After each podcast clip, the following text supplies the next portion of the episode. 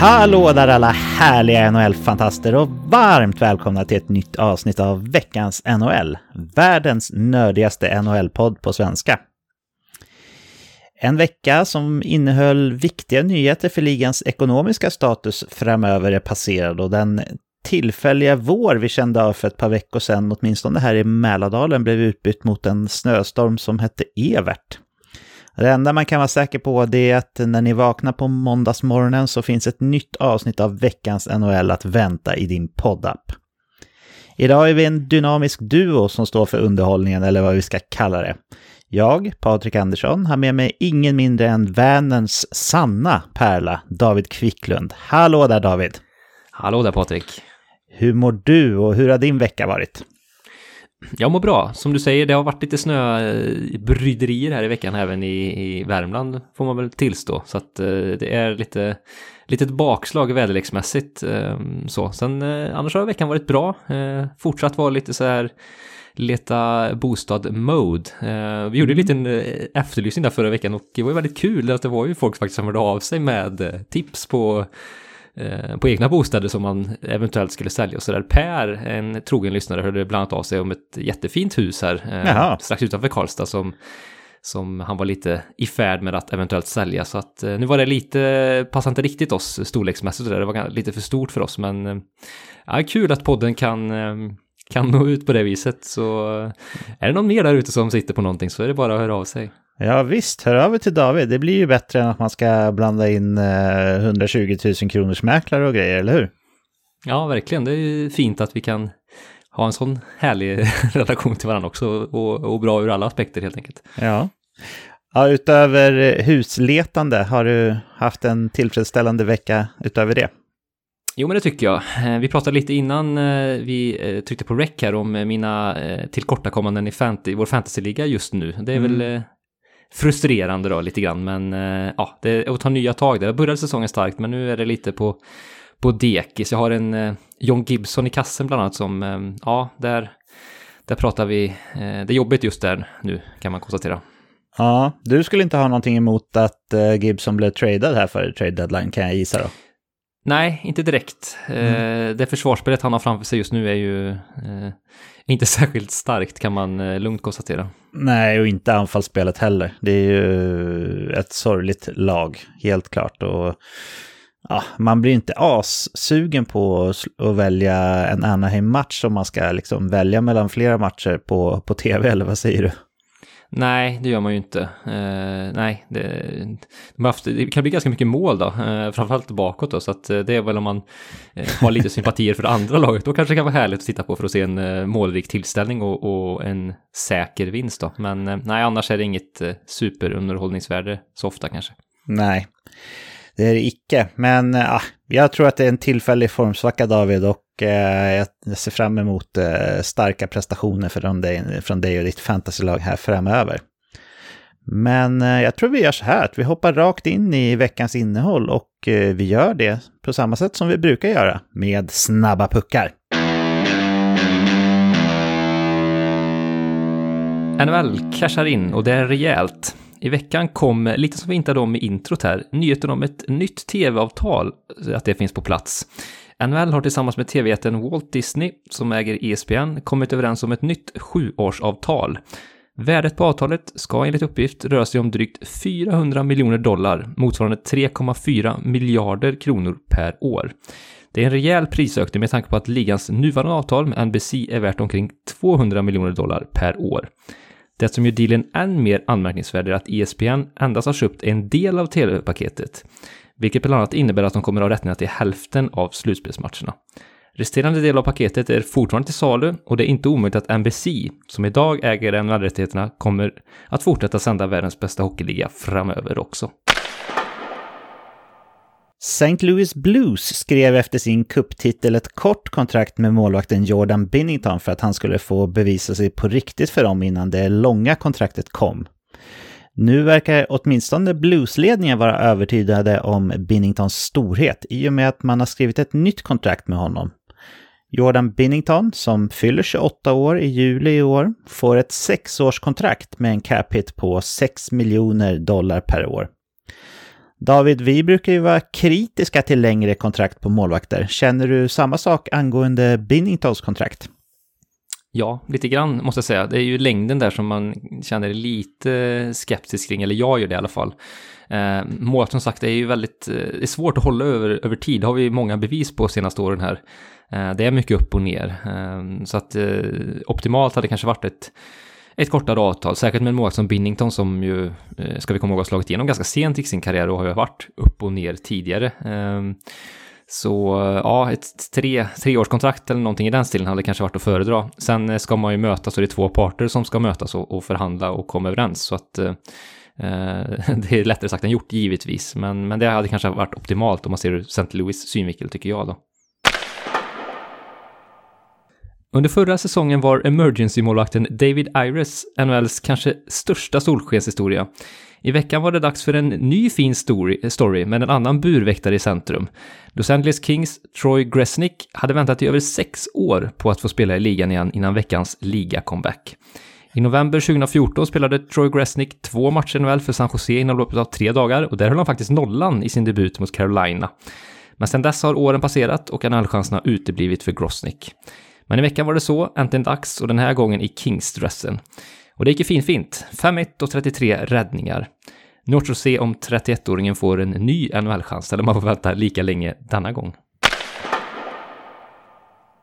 The Athletic avslöjade i en artikel i veckan att Evander Kane och San Jose Sharks överväger att riva hans kontrakt. Anledningen till det här ska enligt artikeln vara att det skulle gynna Kane i den pågående domstolsprocessen mot honom som rör personlig konkurs. Kane har fyra år kvar efter den här säsongen med 7 miljoner dollar i capita per säsong, så det kan ju tyckas konstigt att det inte är bättre för honom att hova in 28 miljoner dollar istället för noll. Men när det kommer till juridik så håller åtminstone jag mina killgissningar på distans. Jag hoppas på att Kane får bra hjälp hur som helst, både med att ta sig igenom den här domstolsprocessen på bästa möjliga vis och hjälp med att ta sig igenom sina problem med gambling som uppenbarligen verkar finnas där. Ett halvsladdande Columbus Blue Jackets eh, söker febrilt efter injektioner som kan lyfta laget i tabellen. nu breddar man backsidan med den finländske backen Mikko Lehtonen som därmed lämnar Toronto efter att bara blivit dressad i nio matcher. Åt andra hållet i traden går målvakten och nu ska vi se om jag kan ge oss på det här uttalet. Veine Vehelveleinen. Prickar det där Patrik eller? Jag tror kanske att våra finländska vänner som lyssnar inte ger en 5 plus, men eh, i mina öron så var det good enough David i alla fall. Ja, vad bra. Han går ju åt motsatt riktning i alla fall och eh, fyller ut Torontos då. Ska, en ganska skadedrabbade målvaktsuppsättning. Mm. Ja, men det ska bli spännande att se den gamla HV-profilen som det faktiskt är Lehtonen i en ny klubb. Och eh, i och med det så stänger vi veckans snabba puckar. Då hoppar vi in på vårt segment när vi sänker tempot lite grann och reflekterar mer på djupet kring saker som vi har tänkt på i veckan. David, vad har du top on mind från veckan som har gått? Jag tänkte liksom fortsätta beröra Columbus Blue Jackets eh, här. Eh, det är ju ett intressant lag, eh, även om det kan vara lite grådassigt kan man tycka. Men det finns ju intressanta stories i det, i det laget och i den gruppen där.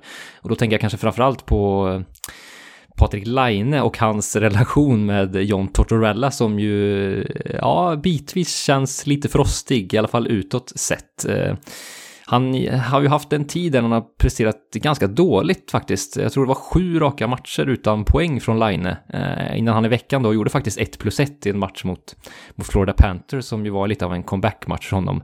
Bara för att i samma match då bli mer eller mindre helt bänkad i sista perioden. Eh, trots att han då hade haft en, en produktionsmässigt bra utdelning just den matchen då. Eh, så att det, det, får man ju återigen att, eh, att tänka på hur hur Lines framtid i Columbus faktiskt ser ut. Eh, det här känns inte som att det här förhållandet kommer att funka särskilt bra. Eh, Line uttalade sig efter den här matchen att eh, nej, men jag tyckte jag spelade bra, men tydligen inte. Punkt, punkt, punkt. Med en ganska tydlig hänvisning till Tortorella. Eh, vad tror du Patrik? Eh, Line, kommer, om vi börjar så här då, kommer han kunna lyfta sitt spel den här säsongen och bli en en större produktiv spelare liksom, som hittar en jämn, ett jämnt produktionstempo? Eller kommer vi få se eh, han har de här långa eh, sträckorna med utan mål och assist i, i sin poängkolumn? Eller hur, hur ser du på hans fortsatta poängutdelning den här säsongen om vi börjar där? Jag har ju varit eh, ganska tydlig med att jag tycker att Columbus är i princip värsta tänkbara fit för Patrik Laine ända från, eh, ja, sen det blev känt med traden från Winnipeg. Och eh, det förvånar mig inte alls att det går knackigt för honom rent produktionsmässigt och det förvånar mig om möjligt ännu mindre att det går knackigt i relationen mellan Tortorella och Line, för det känns inte som att de på pappret, det känns, att visst det finns ju sådana här Micke och Molle-historier, men det är oftast i, i fantasin eller i Disneys värld så att säga. Och jag, äh, jag hade svårt att se det där skulle funka och jag tror att Line, han säkert kommer ha några sådana här perioder när, när han ändå presterar bra på de matcherna som är kvar. Typ fem poäng på tre matcher och sådär, men eh, han kommer inte vara eh, någon riktigt stark poängplockare. Och kollar vi historiskt så är det ju faktiskt bara peak Panarin och peak eh, Rick Nash egentligen som har kunnat eh, leverera bra poäng i Columbus. Och, så det är inte vem som helst som går in och, och levererar i den där klubben heller. Men eh, frågan är ju hur, eh, hur man gör nu efter säsongen, för Lines eh, kontrakt går ju ut och han är ju RFA. Tror du att man kan liksom behålla honom eller eh, är det antingen Line eller, eller eh, Tårtan som också har utgående kontrakt ska sägas? Ja, det känns ju lite så. Alltså, vissa spelare går igång lite på det här att, att man liksom blir utmanad, men jag vet inte om Line är den typen. Eh, och sen just när du pratar om liksom produktion, att det, det, i Columbus att det är svårt, det tror jag hänger ihop mycket med coachningen just så tillvida att eh, eh, stupinen är ganska kort från Tortorellas sida. Det, kopplet är ganska kort för egentligen alla spelare. Så det, det känns som att eh, toppspelarna har ingen, det är ingen garanti att man liksom får de här 20 minuterna per match. Eh, även om man har, har man en dålig match, då, då är det, då kan man vara i frysboxen egentligen oavsett vilken spelare det är. Så att eh, jag tror tryggheten i, i, eh, för de bärande spelande som ska leverera offensiva siffror kanske inte är så så stort eller så, så bra alltid, vilket också kan påverka. Eh, men, men eh, eh vi pratar sommaren där och vem som försvinner av de två. Eh, det är inte omöjligt att Tortorella försvinner och då hamnar vi i en lite annan situation för Line. Då, då finns det en chans tror jag, men jag tror inte att eh, det är nog lite som du är inne på, det, är nog antingen eller skulle jag säga faktiskt. För det känns som att Line är nog inte jättenöjd eh, att fortsätta under en, en Tortorella. Men det är som sagt, det är inte omöjligt att tårtan försvinner. Det är ju särskilt om Columbus fortsätter gå lite halvknackigt här så är det nog möjligt att man kanske vill gå en ny, en ny väg där. Mm. Jag brukar ju läsa eh, svenska fans skribent från, eh, som skriver om Columbus, Dennis Fontler. Och eh, han verkar vara helt övertygad om att eh, Tortorella inte får något nytt kontrakt. Så eh, ja, om han får rätt då kanske, kanske vi kan se en renässans-line nästa säsong. Men samtidigt så känns det som att eh, Jarmo Kekkeläinen och eh, John Tortorella har en väldigt god relation. Eh, och det känns som att deras personligheter matchar betydligt bättre än vad Tårtans och Lines gör, eller vad säger du om det? Ja, så känns det ju. Eh, helt klart. Det är det liksom, de är lite på samma nivå vad det gäller blåstället på, eh, känns det som. Eh, men, men, eh, det är klart, resultat är ju allt liksom. Eh, nu har Torell varit väldigt framgångsrik får säga med det materialet han har haft att jobba med, men, men den här säsongen så känns det ju hittills som att laget inte överpresterar i alla fall. Så att, ja, så Kekkelinen ser ju säkert i det också. Finns mm. inte resultaten där så det, det, det, är ju till syvende och sist helt avgörande för en coach. Ja, jo, jag håller med.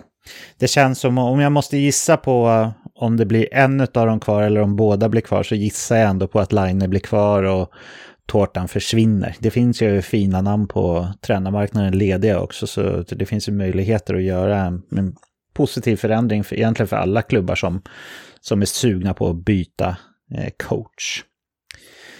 Ja då, jag har tänkt lite grann på Toronto Maple Leafs under veckan som har gått här. För av no någon anledning så är det många fans och journalister som inte tar Toronto riktigt på allvar, trots att man eh, ligger i topp både i North Division och hela ligan när vi spelar in det här på söndagsmorgonen. En av orsakerna till att man viftar bort dem är att man spelar just i North Division och att motståndet inte är tillräckligt bra för att man inte ska ta dem på allvar i och med det. Då. Men jag tycker att man ser ganska tydliga ändå förbättringar i Torontos spel som man inte kan vifta bort med att motståndet är sämre. Åtminstone inte om man ska använda sig av eh, belackarnas egna argument. För en sak som alla verkar överens om det är att lagen i North Division har det offensiva spelet som sitt stora vapen och att det blir många fler mål i North Division på grund av detta. Och eh, Toronto har ju trots det betydligt bättre siffror i expected goals against och high danger scoring chances against i år jämfört med tidigare år. Kollar vi dessutom på faktiskt insläppta mål per match så ligger man på 2,5 per match i år. Och förra året hade man 3,2 insläppta mål per match och året innan det 3,1. Vilket jag tycker visar ganska tydligt att coach Keefe har lyckats cementera ett bättre försvarsspel i år. TJ Brody har ju också varit ett eh, viktigt tillskott på backsidan tycker jag. Bättre än vad, än vad jag hade räknat med att han skulle kunna påverka. Och Jake Massin är ju också otroligt viktig för, för laget när det kommer till det defensiva spelet. David, ser du någon anledning till att tvivla på Toronto den här säsongen eller ser du dem som en av de stora utmanarna till kuppen? Ja, alltså att det offensiva spelet finns där, det är ju ingen tvivel om. Eh, och det defensiva spelet har man ju, som du är inne på, där förbättrat eh, avsevärt tycker jag faktiskt. Eh, och det ska man ha cred för, de justeringar man har gjort i backuppsättningen. Det TJ Brody som du är inne på har ju överraskat mig också kändes halvslut tyckte jag i, i Calgary, men har verkligen fått en nytändning här i, i, i, sitt, nya, i sitt nya lag. Eh, så att det där känns som att man ändå har bättre förspänt nu. Eh, men men det, det, det, jag kommer ner till är lite, när vi pratar om den här tuffa slutspelshockeyn som ju förväntas bli. Eh, om man möter de här lagen man haft svårt mot, ett Boston exempelvis eh, kanske. Eh, då är det frågan hur det kommer att gå där då. Eh, I divisionen känner jag väl att de är ju såklart stora favoriter och där tror jag att de har goda chanser att ta sig hela vägen fram. Men, men mot de här allra, allra bästa så, så finns det lite spöken som man behöver, som man behöver döda. Eh, och då är det om man kan hitta den slutspelshockeyn, om man har den, den delen i sitt spel i sig. Det är ju lite svårt att bedöma utifrån en, en grundseriesäsong där man ändå presterar väldigt bra. Så det är väl mitt lilla, lilla frågetecken. Nu har man fått in lite den typen av grit-spelare som ska kunna göra skillnad i ett slutspel som en Wayne Simmons exempelvis som han nu snart är tillbaka. Ehm, så att, ehm, ja, men det, är väl mitt frågetecken om man har den eh, slutspels ehm, looken nog att, att kunna gå hela vägen då. Men jag tycker att laget annars eh, är absolut en utmanare. Det, det, det, tycker jag absolut, så som man spelar och presterar i båda andra av rinken den här säsongen. Mm. Det ryktas ju om att man är sugen på en topp 6-vinge också innan eh, trade deadline, men ja, med tanke på att, eh, att de spelar i Kanada och det är två veckors karantänsregler och sådär så måste det ju antingen vara från ett annat kanadensiskt lag eller så får det ju ske nu då, om man ska hinna använda spelaren överhuvudtaget om man, om man draftar eller om man tradar från ett amerikanskt lag. Så tror du att Toronto lyckas hova in någonting på på trade-marknaden innan trade deadline eller är man, ja, går till slutspel med det man har nu? Ja, jag tror nog att man kommer, man, man tittar väl aktivt på en trade, det, det råder ju ingen tvivel om det. Sen är det som sagt vad man kan få in där. Det eh, har ju gått ganska intensiva rykten om eh, från Nashville där om eh, dels Mikael Granlund eh, som skulle kunna vara en, en, en möjlig pusselbit och också faktiskt Filip Forsberg. Men det ser jag väl som, som mer osannolikt. Det har också David Poyle förnekat eh, ganska aktivt. Eh, sen får man ta det för vad det är, men att han skulle vara på väg bort i en sån trade. Då. Men men Granlund skulle kunna vara en fit eh, möjligen då, men, men som sagt tiden börjar bli knapp här när vi pratar karantänsregler och sådär så att men, men jag tror nog att man kommer kunna försöka, försöka, man kommer nog försöka få till någonting där ändå. Um, så, sen är frågan en Granlund, vad han kan göra för skillnad i, i Toronto så som han har presterat den här säsongen, men det kanske kan bli en likt en tidig Brody, att en sån spelare kan få en, en ny skjuts i en ny miljö som är mer offensivt potent då. Ja, Ja, vi får se helt enkelt hur det går för Toronto. Jag eh, vidhåller att jag, att jag tycker att man underskattar Toronto bara för att det är just Toronto och deras eh, historik. Jag menar, man har väldigt bra spelare och, och ska det släppa någon gång så vet man ju inte när det blir. Och det känns ju, tycker jag, högst rimligt att det blir i år med tanke på att man har förbättrat sitt försvarsspel så pass mycket. Jag menar, man har släppt in 0,7 mål mindre per match i år jämfört med förra året och då spelar man i den divisionen där det görs flest mål. Så det är väl möjligt att de skulle kunna stänga till ännu mer om de spelade mot, mot andra lag också. Men ja, det återstår att se. Jag eh, höjer ett litet varningens finger där i alla fall så får vi se om det är någon som käkar upp det eller om det får vara kvar där uppe och vifta. Eh, hade du någonting annat som du har funderat på i veckan som har gått David? Ja, eh, tittar på ett annat lag, eh, lite snuddade vi dem här i Toronto-diskussionen, men eh, Boston Bruins och deras säsong eh, är ju också diskuterbar tycker jag. Särskilt om vi pratar deras offensiv och hur, hur tunn den ju faktiskt är. där har man haft lite farhågor under en tid och den här säsongen har ju verkligen, har det verkligen bevisats hur, hur tunn den faktiskt är. Första serien, den, den så berömda och eh, beryktbara är ju fortfarande eh, jäkligt bra och vass och de presterar ju fantastiskt bra även den här säsongen. Men där bakom så, så har man ju ett rejält eh, skutt ner till de nästa eh, tilltänkta producenterna som ska kunna vara någon form av secondary scoring i laget. Eh, vi har ju Jake DeBrusk som ju har en väldigt svag säsong måste vi säga. Han har ju till och med varit healthy scratch eh, lite grann här och har ju, vad är det, typ 5-6 poäng hittills den här säsongen och det är ju ja, ganska grav underprestation hittills från hans sida. Eh, vi har en David Krejci som ju inte alls heller har kommit igång eh, på de matcher han har spelat. Och sen har man ju också haft lite skadebekymmer ska säga på en, på David Kass exempelvis. Ehm, så att bredden i, ehm, i Boston känns inte som att den finns där och kanske heller är tillräcklig. Ehm, det känns lite väl tunt där. Vad tror du Patrik? Har, har Boston chansen att gå hela vägen med det här laget? Alltså du vet ju att jag är en notorisk eh, Boston-förnekare. jag, jag brukar alltid undervärdera dem rejält och jag tippade väl dem utanför slutspel tror jag till och med när vi hade vår säsongstippning här. Eh, jag ska bara, bara för protokollet säga att det, det är ju brodern Andrei Kase som spelar ja, i Boston. Men rätt, det, var... det, tror jag nog att alla förstod. Och dessutom så, så blev det ju Mr Mm, om man tänker på David så har ju David Pasternak varit borta en hel del också i början av säsongen. Och det är klart att det spelar in, även fast det egentligen var den perioden som Boston var som bäst. Men det tror jag är slumpen bara, för Pasternak är så pass bra så inget lag blir sämre av att ha honom med. Men jag håller verkligen med om att jag tycker att om man räknar bort den där första kedjan så är det ett otroligt svagt lag som har på pappret. Även om man räknar med backsidan tycker jag McAvoy är definitivt kompetent, men jag ser inte honom som en given första back i liksom alla lag i ligan om man säger som, som eh, ja, om man kollar på Tampa som har Victor Hedman till exempel och, och liknande. Och efter McAvoy så tycker jag att det är riktigt tunt, riktigt tunt även på backsidan. Målvaktssidan är fortfarande riktigt bra med, med Rask och Halak. Eh, fast de är till åldern komna så presterar de fortfarande bra. Men äh, jag, jag är inte såld på det här laget och jag, jag är inte så förvånad över att det går knackigt för dem nu. Men jag som sagt, jag, jag under, underskattar alltid Boston. Så nu när vi pratar om det och jag säger igen att äh, ja, men en halv var det jag sa så, så kommer de säkert vinna sju raka matcher eller någonting sånt. Men eh, hur, hur går dina känslor liksom? Tror du att, tror du att det, det kan bli succé för Boston den här säsongen? Det känns ju som ett eh, ärrat slutspelsgäng, det gör det ju, så att det är inte omöjligt att man får ihop det. Eh, men man behöver ju hitta en... Eh, det, det håller inte att bara ha en kedja när det kommer till slutspel heller, även om Boston kanske till viss del har bevisat att det typ går.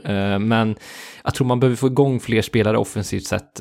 Jag hade hoppats lite mer på en på en Charlie Coyle, men han är fortsatt väldigt mycket upp och ner också i sin karriär. Att han skulle liksom hitta ja, gå under eh, Bergerons vingar och hitta en större jämnhet i sitt spel, men det har inte riktigt heller kommit till eh, där. Eh, och likadant de andra spelarna som står lite och stampar, som sagt, Brusk har ju inte heller hittat ytterligare en nivå i sitt spel. Ehm, så att jag tror att man behöver kanske försöka, mm, ja, det är lättare sagt gjort att få till trader i, i, i det här skedet och i den här, under den här säsongen, men det känns som att man skulle behöva få in någonting och det har väl har ju också Don Sweeney gått ut med att man faktiskt tittar på en sån, eh, på en sån, på en sån möjlig värvning då, för det, det tror jag faktiskt behövs eh, om man ska kunna vara en, någon, ett lag att räkna med i slutspelet faktiskt, för det, det är lite för tunt, det är det. Men det Boston håller på med nu generellt, det är ju att suga ur de sista möjligheterna till, till att gå långt med liksom Bergeron. Främst Bergeron, men även eh, Marchand, det är ju han är inte purung heller och eh, båda målvakterna som sagt är en bit över 30. Så, eh, och i och med att man har jobbat på det sättet ett par år nu, att man liksom suger ut så mycket man bara kan, så talangbanken ser inte jätte jättebra ut för Boston jämfört med många andra lag och eh, man är... Man har inte så mycket chip trades tycker jag. Eh, eller chip baits i en trade. Eh, tycker du det? Vilka, vilka skulle du kunna se liksom gå åt andra hållet för att förstärka det här laget? Nej, det kanske man inte har. Det är om man kan hitta liksom en... Eh, alltså att man byter eh, en spelare mot spelare i truppen för att man kan få en, en, en tweak som kan ge effekt mm. eh, på några av de spelarna som kanske har underpresterat lite grann men ändå har varit, eh, har varit i laguppställningen. Men som du säger, eh, i, i talangbanken så finns det inte jättemycket att ta av och man har ju även plockat en hel del av sina draftval också. Eh, så mm. att eh, det finns inte jättemycket att spela med kanske, men eh, ja, så det är väl kanske att man skulle kunna hitta en, en spelare till spelare eh, lösning om man vill få en, få en ny skjuts. Ehm, så att ja, det, det, det kommer bli klurigt absolut, för som sagt man har kanske inte jättemycket eh, där mm. att erbjuda. Nej, och jag menar om man ska ta en spelare för spelare då måste man ju ta ett mindre namn egentligen eller åtminstone någon som har en svacka också. Med tanke på att de här spelarna som skulle kunna gå som en eh, Debrask eller Kase och så vidare, de, de, om de inte skadade så har de en dålig säsong. Så eh, det går ju inte att sälja högt på dem om man säger så. Så uh, men det, är en, det är en klurig situation Boston är i. Och eh, jag tycker att man gör rätt som ändå satsar det lilla man har för att, ja, men för att gå så långt som möjligt och eventuellt ta en kupp till. För eh, det är man nästan skyldig den här kärnan som är kvar här nu med, med Rask och Krejci och, och Bergeron, Marchand och så vidare. För det man har kvar sen när de är över, det är Pasternak och det är visserligen väldigt bra, men han kommer att vara väldigt, väldigt ensam. Och eh, ja, trots att jag har sagt det här förut och haft fel så, så borde det ändå komma en period för Boston här framöver som inte är så ljus. Men vi, ja, man ska inte måla fan på väggen heller. Vi får se helt enkelt. Men jag, alltså som vi pratar om Toronto till exempel, jag har svårt att se att den här upplagan av Boston skulle eh, spela ut Toronto i en sju serie. Det tror jag faktiskt inte. Jag ser inte liksom hur det skulle gå till riktigt om jag jämför trupperna med varandra. För jag tycker Toronto har ett rätt mycket bättre lag. Men vi får se, som sagt. Jag har haft en liten fundering i veckan här också angående det komprimerade spelschemat den här säsongen och eh, medföljande skadesituation som jag upplever som en ökning mot ett vanligt år. Varje vecka ser vi nya tunga skador runt om i ligan och jag funderar på om det inte här är året när man som rejäl utmanare faktiskt borde kosta på sig och vila sina spelare lite grann i slut, slutskedet av grundserien här om man har en säker slutspelsplats. Typ att man inte behöver följa med på en bortaresa som är två matcher lång eller att man vilar en andra halvan av en back-to-back eller så. Sen så är det ju så att eh, hockeyspelarna är ju som de är och de vill ju inte vila, de vill ju spela. Mycket av deras framtida kontraktspengar och så ligger ju i hur de presterar i poäng och vissa har ju bonusar inskrivet och så också. Så Tror du David att det ligger för långt ifrån hockeyspelarnas DNA att låta sig vilas eller är det här säsongen som det faktiskt vore en god idé för alla inblandade?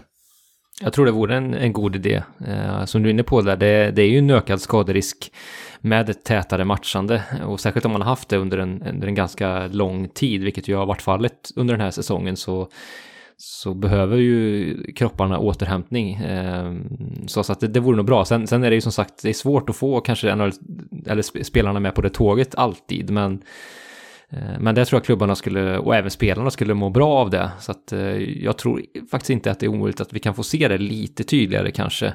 Eh, I alla fall om vi pratar sista, jag tror inte man kommer se det än riktigt, men om vi pratar om man säkra slutspelslagen när det är tre, fyra matcher kvar, då tror jag man kommer gå ner för landning eller så. Man kommer nog eh, vila en del spelare lite grann. Eh, det tror jag faktiskt kanske lite tydligare än vad vi sett senaste säsongerna. Det, det är nog inte omöjligt. Mm. Niklas Lidström brukade väl hoppa över sista grundspelsmatchen där under en längre period, visst var det så? Han, han hade alltid 81 matcher för han var ju nästan aldrig skadad. Men att han eh, vilade liksom sista omgången. Jag vet inte om det var någon del av någon ritual han hade för att eh, komma in i rätt mood inför slutspelet. Men eh, jag vill minnas att det var så, eller hur? Ja, det var precis en sån klassiker. Känns som man körde den mer eller mindre konstant, känns som, säsong efter säsong. Så att eh, det gick ganska bra får man säga. så ja, oftast. Eh, Så att det kanske är något för fler, fler att ta efter och det är väl fler spelare som har kört lite den metodiken och eh, nej, har man den lyxen att man kan, man kan att man, positionen är säkrad eh, med ett par matcher ta, eh, kvar så tycker jag definitivt att spelarna ska, ska ta den chansen. Särskilt om man har en, en små skavank, vilket ju säkert inte är omöjligt att en hel del spelare dras med som inte är officiella mm. skador så att säga. Mm. Vi fick ju höra här i veckan till exempel att Jack Eichel, ja, det är ju hopplöst för Buffalo överhuvudtaget, men Jack Eichel, han har ju fått en skada här som, han, som har dragits med ett tag, men nu har man gjort en eh, utvärdering på den och liksom sagt att eh, inom överskådlig framtid här så kommer inte Jack Eichel vara med i truppen. Och eh, om vi leker med tanken att eh, Buffalo skulle ha varit och nosat på en slutspelsplats, nu är de ju inte det, men om vi leker med den tanken, då hade ju då hade det varit kört för deras del när han blev borta. Jag menar, jag pratade upp eh, Toronto här, men eh, säg att man får en, en, skada på Fredrik Andersen eller Jake Massin eller Austin Matthews, då försämras ju ändå möjligheterna att gå långt ganska rejält tycker jag för dem. Och eh, det gäller ju många andra lag också. Så eh, ja, det är våghalsigt att chansa liksom på att matcha sina spelare så här tufft som det blir en sån här komprimerad säsong ändå. Så ja, vi får se helt enkelt. Vi diskuterade ju inför förra slutspelet som var i bubblan där David, ifall, ifall vi skulle få se Eh, målvakter switchas in och ut under slutspelet för första gången mer eller mindre. Man brukar ju ha en given etta och sen så kör man bara på det. Och vi var lite skeptiska till om det skulle bli så, men vi såg ändå lite grann i slutspelet att de lagen med två bra målvakter skiftade. Inte hela tiden såklart, men lite grann i alla fall. Så kanske, kanske, kanske att eh, någon smart klubb eller eller flera ser värdet i att faktiskt vila några spelare här när det börjar nalkas slutspel. Eh, hade du någon annan fundering från veckan David, eller ska vi hoppa vidare? Nej, men vi kan hoppa vidare. Då gör vi det. Nu har vi en stor del av lagen i ligan som faktiskt har spelat halva grundserien eller mer och eh, i och med det så tycker jag att det är på sin plats att diskutera tabellerna lite grann och spekulera i framtiden. Eh, vad säger du om det David? Ja, men det låter spännande. Ja, du kan få välja här. Vilken division ska vi börja kika på tycker du? Ja, men ska vi börja med eh, Kanada-divisionen då, när vi har varit inne på den lite tidigare också? Ja, vi gör det. Då kör vi North Division som den heter. Eller den har vi till och med något sån här... Uh, Scotia. Ja, vi skit, det skiter vi i. Vi kör ändå. Och som det ser ut där nu då så är det tre lag som har dragit ifrån lite grann i poäng i alla fall. Sen är ju alla tabeller ju relativt haltande då. Men eh, de tre lagen som ligger ändå ett snäpp ovanför de andra det är Toronto, Winnipeg och Edmonton. Och sen så är det ganska jämnt om fjärdeplatsen mellan Montreal, Calgary och Vancouver medan Ottawa redan nu är avsågade, föga förvånade. Om vi börjar med att det är liksom tre lag som har fått en liten, eh, ja, men ett litet ryck i tabellen om man säger så. Toronto har 40 poäng, Winnipeg och Edmonton har 36. Sen kommer Montreal på 31. Eh, är det något av de tre topplagen där som förvånar dig att de, att de ligger så högt upp? Jag tycker Winnipeg har eh, överpresterat en hel del den här säsongen, tycker jag. Eh, och varit eh, riktigt bra i många matcher. Man har ju slagit Toronto här nu lite grann också senaste dagarna när vi spelar in det här. Så jag tycker de har överraskat väldigt positivt tycker jag. Och fått ihop laget på ett, på ett väldigt bra sätt. Conor Helleback är väldigt bra i kassen fortsatt. Försvarsspelet ser bättre ut än förra säsongen tycker jag. Även utöver målvaktsspelet eh, och anfallsspelet eh, är bra. Man har en riktigt bra bredd offensivt sett. Man har egentligen fyra kedjor som kan gå in och leverera. Eh, vilket ju är väldigt viktigt om vi pratar också längre fram i slutspelssammanhang. Mm. Neil Pionk är ju fortsatt en, en stark poängproducent på backplats också. Vilket också bidrar till, till att man är ett offensivt potent lag även från, från backposition. Då. Så att Winnipeg är en överraskning för mig, måste jag säga. Sen eh, Edmonton, eh, ja, där är lite farhåga, lite en brasklapp för ju hur man har matchat och hur mycket man har matchat och hur framgångsrik man har matchats mot eh, Ottawa. Mm. Eh, där har man ju pulveriserat Ottawa under de många mötena som man har haft mot, mot det, det laget. Ehm, så att där är väl lite just att man kommer ha ett lite annat program under resterande delen av säsongen och då har man ju inte varit lika framgångsrik. Så att ja, de är väl lite att de kanske möjligtvis kan sjunka där om man tittar en annan nivå i sitt spel vad det gäller eh, de övriga lagen och mötena då. Så att, eh, men Winnipeg är väl en stor överraskning för mig. Mm. Vi brukar ju kika lite grann på Dom Lyschyschyns eh, modell som han eh, har uppdaterad i The Athletic eh, rullandes. Och då, om man kollar på de här tre lagen där som har ryckt lite grann så har de eh, väldigt höga procentchanser att gå till slutspel enligt hans modell. Men sen utan om fjärdeplatsen där så är det faktiskt Montreal som är ganska tydlig favorit enligt hans modell och ta hem den till slut. Eh, de har enligt hans modell då 83 procent chans att gå till slutspel och Calgary har 44 procent chans. Så ja, ska man tro på de siffror så, så blir det Montreal som kniper en fjärde och de tre lagen i toppen där behåller sina platser. Känns det rimligt tycker du? Montreal har ju haft en lite turbulent säsong kan man lugnt säga. Ja, alltså jag ser att ett Calgary kan komma bakifrån också, eh, beroende på hur, hur coachbytet eh, löper så att säga. Daryl Sutter har ju hittills de här första matcherna verkligen stängt igen eh, butiken håller på att säga med ett eh, strikt defensivt spel och kan, eh, kan man fortsätta vara ett, ett, ett lag som är bra defensivt så, så har man ju ändå en, en offensiv uppsida i, i laget så att Calgary känns som att man kan hota, särskilt som du är inne på det, Montreal, jag och, med, och du också var ju ganska höga på dem inför säsongen och även efter den starka inledningen, men sen dess har det gått lite i stå, inte minst offensiva spelet som ju eh, inte har hållit samma nivå eh, över tid här då. Eh, framförallt de unga spelarna som kanske inte riktigt har hållit under säsongens gång på samma sätt som i inledningen. Så att Calgary ser väl att de skulle kunna komma bakifrån faktiskt om man kan hitta bra stäm med en Markström i kassen och ett strikt defensivt spel och vinna matcher med 2-1, 3-1 som vi har sett faktiskt lite här nu under Daryl Sutters första matcher. Mm.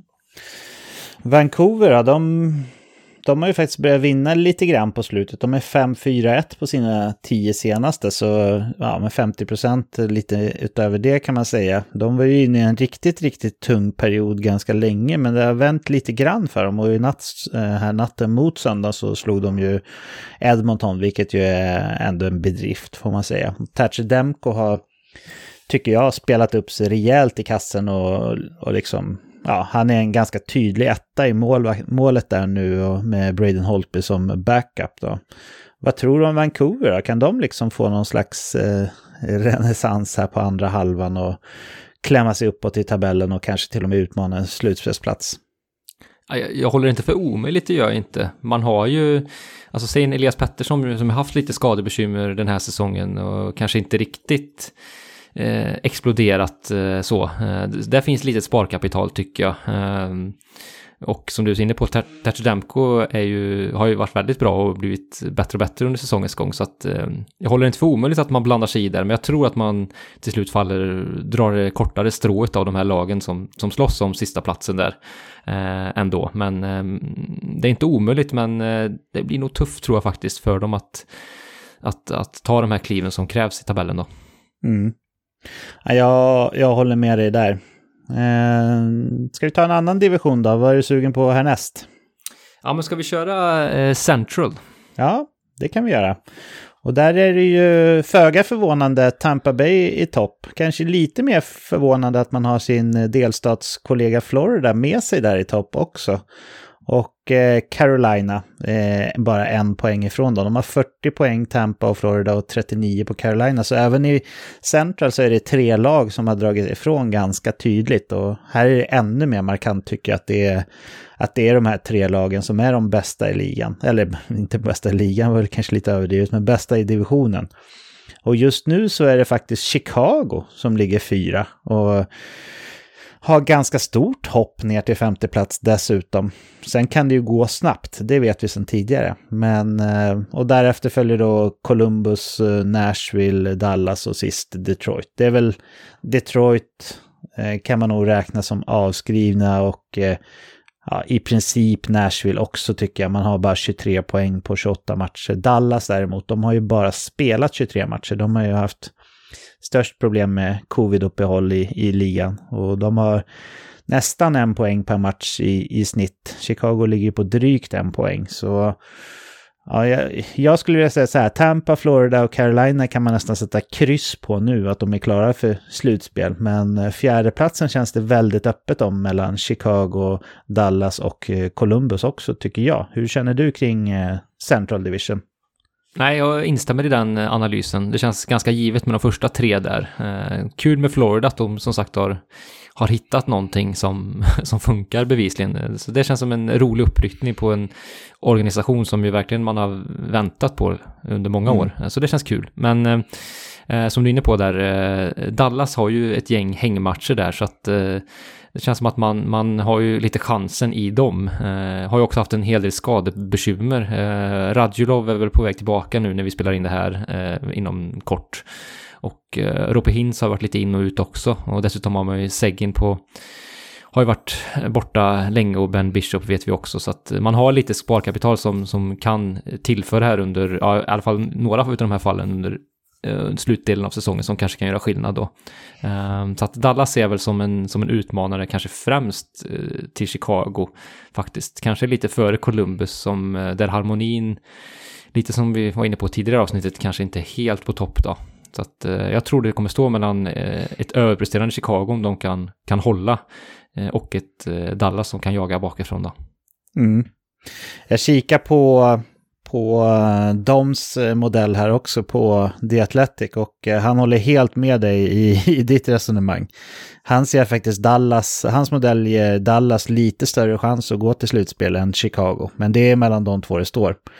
Eh, hans modell ger Dallas 54% chans att gå till slutspel och Chicago har 39% chans. Och sen är det ett ganska stort hopp ner till Columbus som bara har 6% chans enligt, enligt hans modell då. Så uh, ja, men uh, känslan är ju helt klart att det kommer stå mellan Dallas och Chicago här. Och Dallas är ju inne en riktigt dålig trend får man säga. Men vi ska komma ihåg att eh, man kan, precis som du säger, få ett ganska rejält lyft när det börjar komma tillbaka spelare. Radulov började ju säsongen riktigt bra innan han blev skadad och har varit borta länge, så den injektionen skulle kunna göra ganska mycket. Och få tillbaka Ben Bishops för, ja, snar, förr eller senare, vi får se när det blir, kan också bli ett rejält lyft. Och sen så är det såklart, Tyler Seguin är väl fortfarande lagets bästa spelare offensivt. Och eh, när slash om han kommer tillbaka så, ja. Jag tror Chicago kan inte slå sig för bröstet och känna sig trygga här, utan det, kollar man på underliggande siffror och sådär också så, så har man haft en hel del tur när man har plockat de här 33 poängen på 29 matcher. Så om jag måste gissa då håller jag nog ändå med Doms modeller att jag ser fortfarande Dallas som knappa favoriter. Men en sak kan vi väl vara överens om, eh, David, att eh, det laget som eh, tar den fjärde platsen och får möta vinnaren av den här divisionen kommer ju få en riktigt tuff matchup i första omgången i slutspelet sen, eller hur?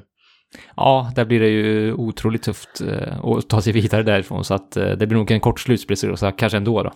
Ja. Ja, framförallt om det blir Chicago, men även Dallas tycker jag faktiskt inte ska ha så mycket att, att säga till om.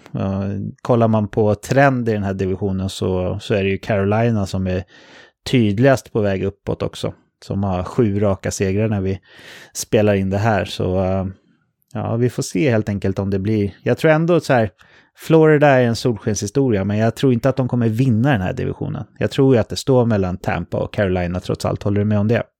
Jo, men det gör de. De, de känns mer stabila, eh, tycker jag. Så att det, det, det är nog där vi kommer landa till slut. Ja. Det ska bli spännande att följa i alla fall. Eh, kampen om fjärdeplatsen där, som vi utmålar den till i alla fall. Jaha, är du sugen på att köra East eller West nu, David? Vi kör East, tycker jag.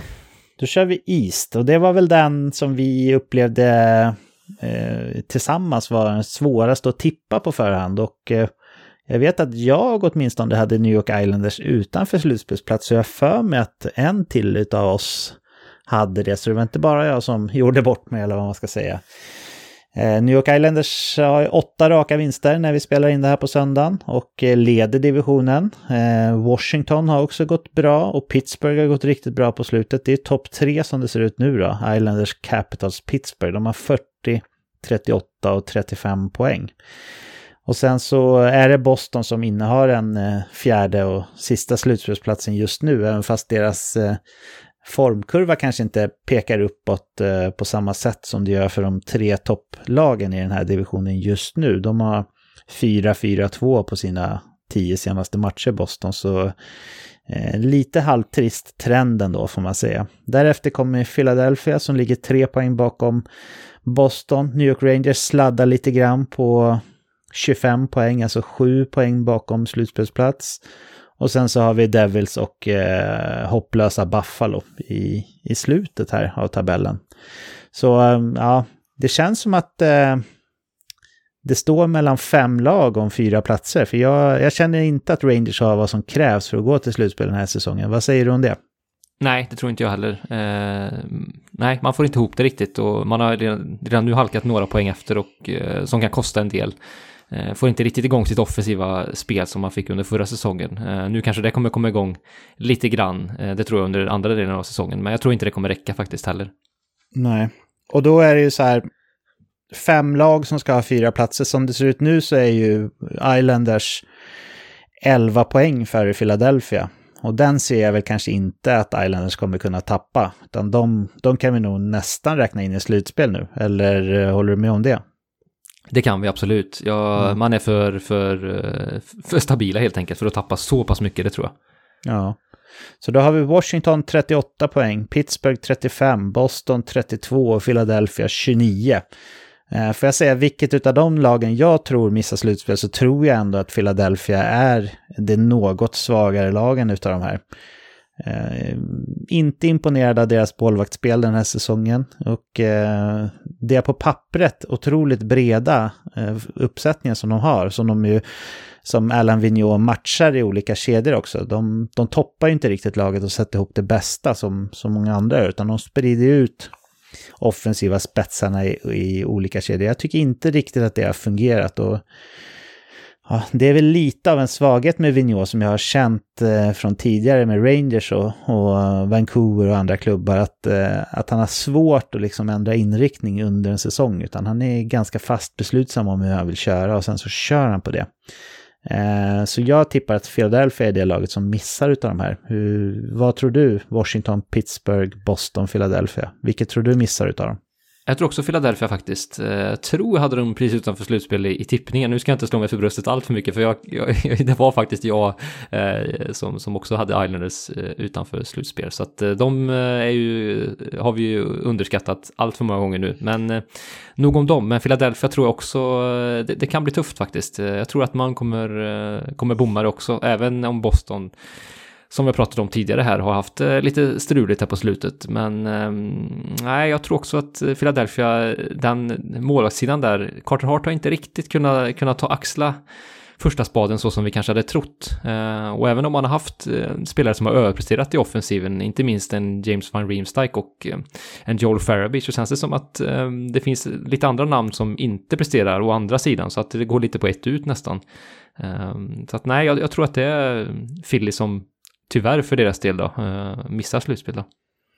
Ja, men det är en svår situation Philadelphia är i också, för man har ju sådana olika generationer i truppen liksom. Vi har ju den här lite äldre gardet med med eh, Giroud och våra check som, som kanske inte har jättemånga år kvar och, och prestera riktigt fina siffror. Så har man den yngre gardet som är på väg upp med, med Joel Farabee och Ivan Provorov och, och det här gänget. Så eh, det är svårt att säga liksom om man är om man kommer behöva se på en, en rebuild eller om det går att göra en typ av retool. Men om man missar slutspel den här säsongen så är det ju ändå en ganska stor besvikelse tror jag bland eh, Philadelphia-anhängarna och även lagledningen. Eller vad tror du? Ja, definitivt. Man gick in i den här säsongen med ganska eh, högt buret huvud tyckte jag efter efter de glimtar man visade i slutspelet förra säsongen. Eh, och det har man inte riktigt fått till här. Ehm, så att, eh, nej, det är en besvikelse definitivt om man missar slutspel. Jag tycker att man har ett, ett så pass bra lag faktiskt för att ta sig, ta en slutspelsplats. Ehm, så att det är en underprestation om det inte blir så, det tycker jag. Mm. Ja, och ska vi titta till eh, Dom Lechichins eh, projections här så, så sätter han de här fyra lagen som vi tror på i slutspel också ganska tydligt faktiskt. Philadelphia har 37 chans att gå till slutspel enligt, enligt hans modell och eh, Pittsburgh är det laget som, som har en av slutspelsplatserna som har lägst procent enligt hans modell och den är ändå 86, så det skiljer ganska mycket där. Och Rangers har bara 10 procent chans att gå till slutspel. Så ja, det ser lite mörkt ut för Philadelphia just nu, men samtidigt så vet vi historiskt att Philadelphia är ett lag som helt plötsligt vinner nio raka matcher. Och en sån här kort säsong så kommer det troligtvis räcka för att gå till slutspel om man kommer in i ett sånt, eh, ja men en sån streak. Eh, eller vad tror du? Visst skulle det räcka med att få en klassisk Philadelphia-knäpp och bara vinna allting ett tag? Ja, men definitivt. Särskilt, eh, det är ju inte säsongen är kort och det är inte så många matcher kvar trots allt, eh, pratar antalmässigt, så hittar man en sån, en sån formkurva, vilket ju som du är inne på, det är ju Philadelphia jag har gjort det för vana mer eller mindre sedan säsongen att ha en sån streak, så att eh, den kan mycket väl komma. Man har en väldigt hög högsta nivå i truppen, så att eh, det, det är det kanske mest svårbedömda laget i den här divisionen fortsatt även halvvägs in på säsongen så att eh, det kan gå lite hur som helst som vanligt när vi pratar Philadelphia men Eh, ja, jag tror ändå att man, att, jag tror inte man kan, jag tror inte man har den streaken i sig den här säsongen. Det kommer säkert få äta upp, men eh, omöjligt är det inte att man hittar det. Nej, vi får se helt enkelt. Vi gör väl så att vi hoppar in på, på den sista divisionen och det är ju West. Och där har vi en relativt tydlig etta i Vegas Golden Knights på 37 poäng. Och sen så är det en trio som är Eh, ja, men som har lite som en egen, ett eget skikt i den här divisionen. Det är faktiskt Minnesota, kanske lite förvånande. St. Louis och Colorado som har 33, 33 respektive 32 poäng. Och sen är det ett litet hopp ner till eh, Los Angeles och Arizona på 28. Sharks har 25 och Ducks har 22. Här tycker jag att det skulle krävas ganska mycket mycket om vi inte ska få se de fyra lagen som är i topp just nu gå till slutspel. Och det laget som är kanske lite överraskande utav dem är väl ändå Minnesota får man säga. Eller vad säger du David? Ja, det är den stora snackisen tycker jag den här divisionen med den med den offensiva explosion man ändå har haft eh, med en Caprizo som har kommit in och gjort stor skillnad direkt och man har även fått stor utveckling på andra spelare i truppen som en Jordan Greenway och Joel Eriksson Ek. Eh, så att där har man ju hittat någonting eh, och det, man är helt plötsligt ett, ett, ett ganska roligt lag och gör mycket mål. Och det har man ju inte vant sig vid vid Minnesota och fortsatt då så man har ett stabilt defensivt spel så att den kombinationen gör ju att det det laget är att räkna med mer än vad vi kanske trodde. Ehm, så att det är kul. Ehm, sen är Colorado är väl en liten eh, jag hade väl förväntat mig lite mer av. Nu har man haft en hel del skador, vilket ju eh, kan förklara att man kanske inte har varit riktigt så utskjutna ur startblocken som vi hade trott. Men eh, så att det är möjligt att man kommer komma starkt nu andra delen av säsongen. Mm. Men just att det är de här, alltså vi var väl alla inte bara vi, jag tror alla experter i hela hockeyvärlden mer eller mindre hade Vegas, St. Louis och Colorado i slutspel. Och sen var det ju up for grabs som den där fjärde platsen. De flesta valde väl mellan kanske Minnesota, eh, Arizona och eh, San Jose. En positiv överraskning är ju ändå Los Angeles Kings skulle jag vilja säga. Eh, nu tror inte jag att det kommer räcka till slutspel, men det, är väldigt, det måste vara väldigt kul ändå att vara Kings-supporter nu. Med tanke på att man har ju två kupper inom modern tid liksom att vila sig mot. Plus att man redan nu är på väg uppåt. Och ja, man, man, redan nu kan man vinna mot nästan vem som helst känns det som. Och man har överlägset bäst talangbank i hela ligan kommande år, i alla fall på pappret. Så måste vara ganska kul att hålla på Los Angeles Kings nu, trots att man förmodligen kommer missa slutspel. Eller vad säger du, David? Ja, verkligen. Den här säsongen känns det som en stor vändpunkt, tycker jag, för Kings. Eh, nu är man på väg uppåt igen. Eh, och också väldigt positivt att de äldre spelarna liksom kan vara med i den eh, nya eran om man säger så och liksom brygga över på ett väldigt fint sätt. Kopitar håller väldigt bra, Doughty har en jättefin säsong, Dustin Brown Eh, Eh, krämar ur ännu mer än vi kanske trodde ur sitt spel trots sin höga ålder. Så att, eh, och det tillsammans med att man har flera unga spelare på väg upp, nej, det, det är en fin mix som man Eh, kan vårda fint här inför eh, nästkommande säsonger här och som kan bli något, något vackert eh, på Kalifornienkusten igen här för Kings. Så att ja, vi får se vart det kan leda. Den här säsongen kanske blir tufft som du är inne på där och, knipa en slutspelsplats. Det känns som att de fyra lagen som du är inne på det är ganska cementerade. Men, men kul att det, det, det känns som att det är positiv utveckling för Kings, helt klart. Mm.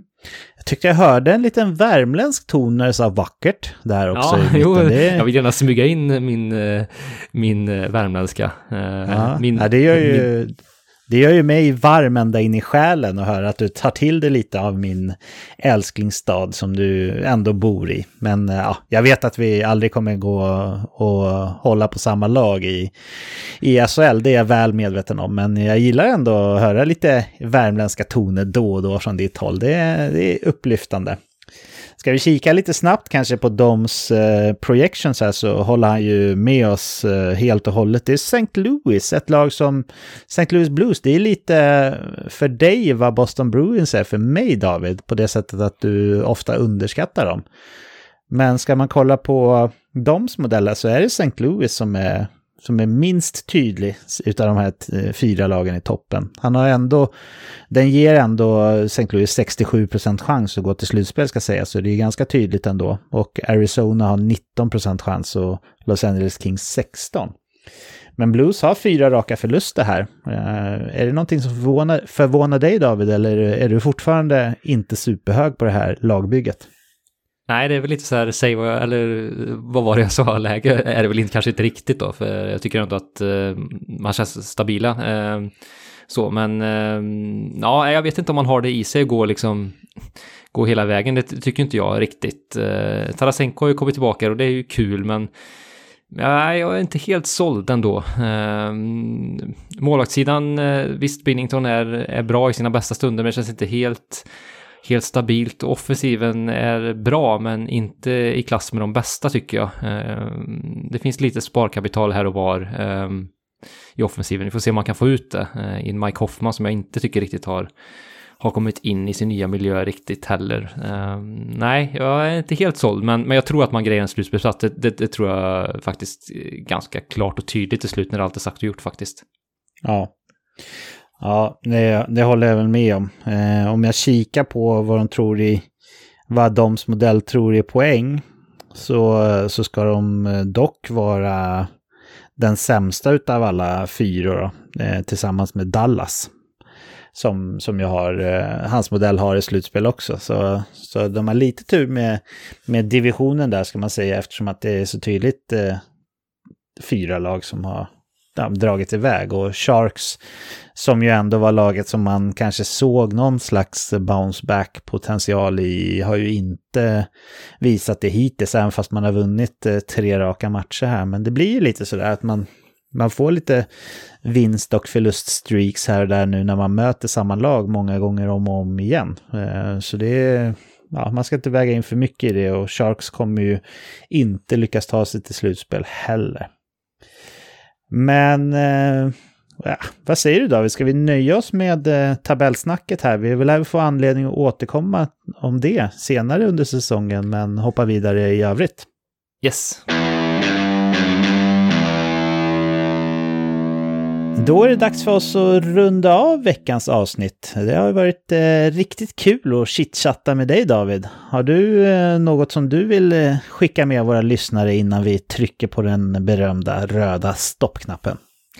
Man tycker man ska följa oss på sociala medier givetvis. Vi heter ju Veckans NHL på Twitter, Instagram och Facebook. Så där får ni gå in och interagera med oss. Eh, Sen om ni tycker det här är festligt att lyssna på ett avsnitt i veckan så, eh, så kan ni ju också växla upp ert, eh, ert veckans NHL-lyssnande med att också bli Patreons till oss. Och då får ni också våra fantasy avsnitt som ju kommer ut med stor regelbundenhet. Eh, och det är ju kul om man, om man är inne i det gebitet och är intresserad av fantasy. Så det tycker jag ni ska titta in på ännu mer också. Eh, och det är ju eh, patreon.com slash veckans NHL där ni kan läsa på mer om det och, eh, och få de avsnitten och även de övriga futures som finns kopplat till det. Så det tycker jag också ni ska kika in. nej, det var väl det jag ville förmedla så här i sluttonerna. Ja, Ja, men det är uppmaningar som jag verkligen kan skriva under på. Det är, vi har riktigt kul när vi, när vi liksom eh, blir lite mer intima med våra patrons ändå och pratar fantasy. Lite mer, förutom att vi pratar fantasy hockey så blir det lite mer personligt snack också. Det känns ju lättare att göra det när det inte är lika många som, som lyssnar, även fast eh, man kanske får eh, ja, bli biten i svansen på grund av det någon gång i framtiden här. Men det, det är sånt vi, vi får tåla helt enkelt. Och ja, vi styr ju innehållet i, i eh, fantasy-delen efter eh, mycket efter vad, vad ja, våra patrons vill höra såklart. Eh, hur är, har vi det med bokningar på Friendly Travel, David? Är det fullt upp nu när det börjar nalkas våren då, eller?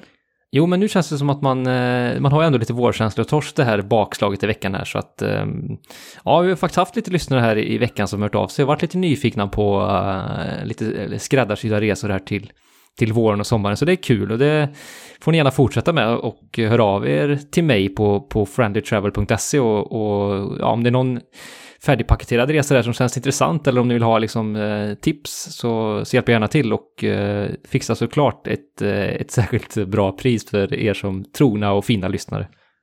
Ja, ja men det tycker jag ändå eh, är en eh, härlig bonus man har som veckans NHL-lyssnare att man kan få lite rabatterade miljövänliga resor också. Eh, nu när det är lite oklart med hur det blir med utlandssemestrarna än så länge. Men i och med det då David, då finns det egentligen bara en enda sak kvar för oss att säga. Du vet ju vad det är. Det är hej då! Hej hej!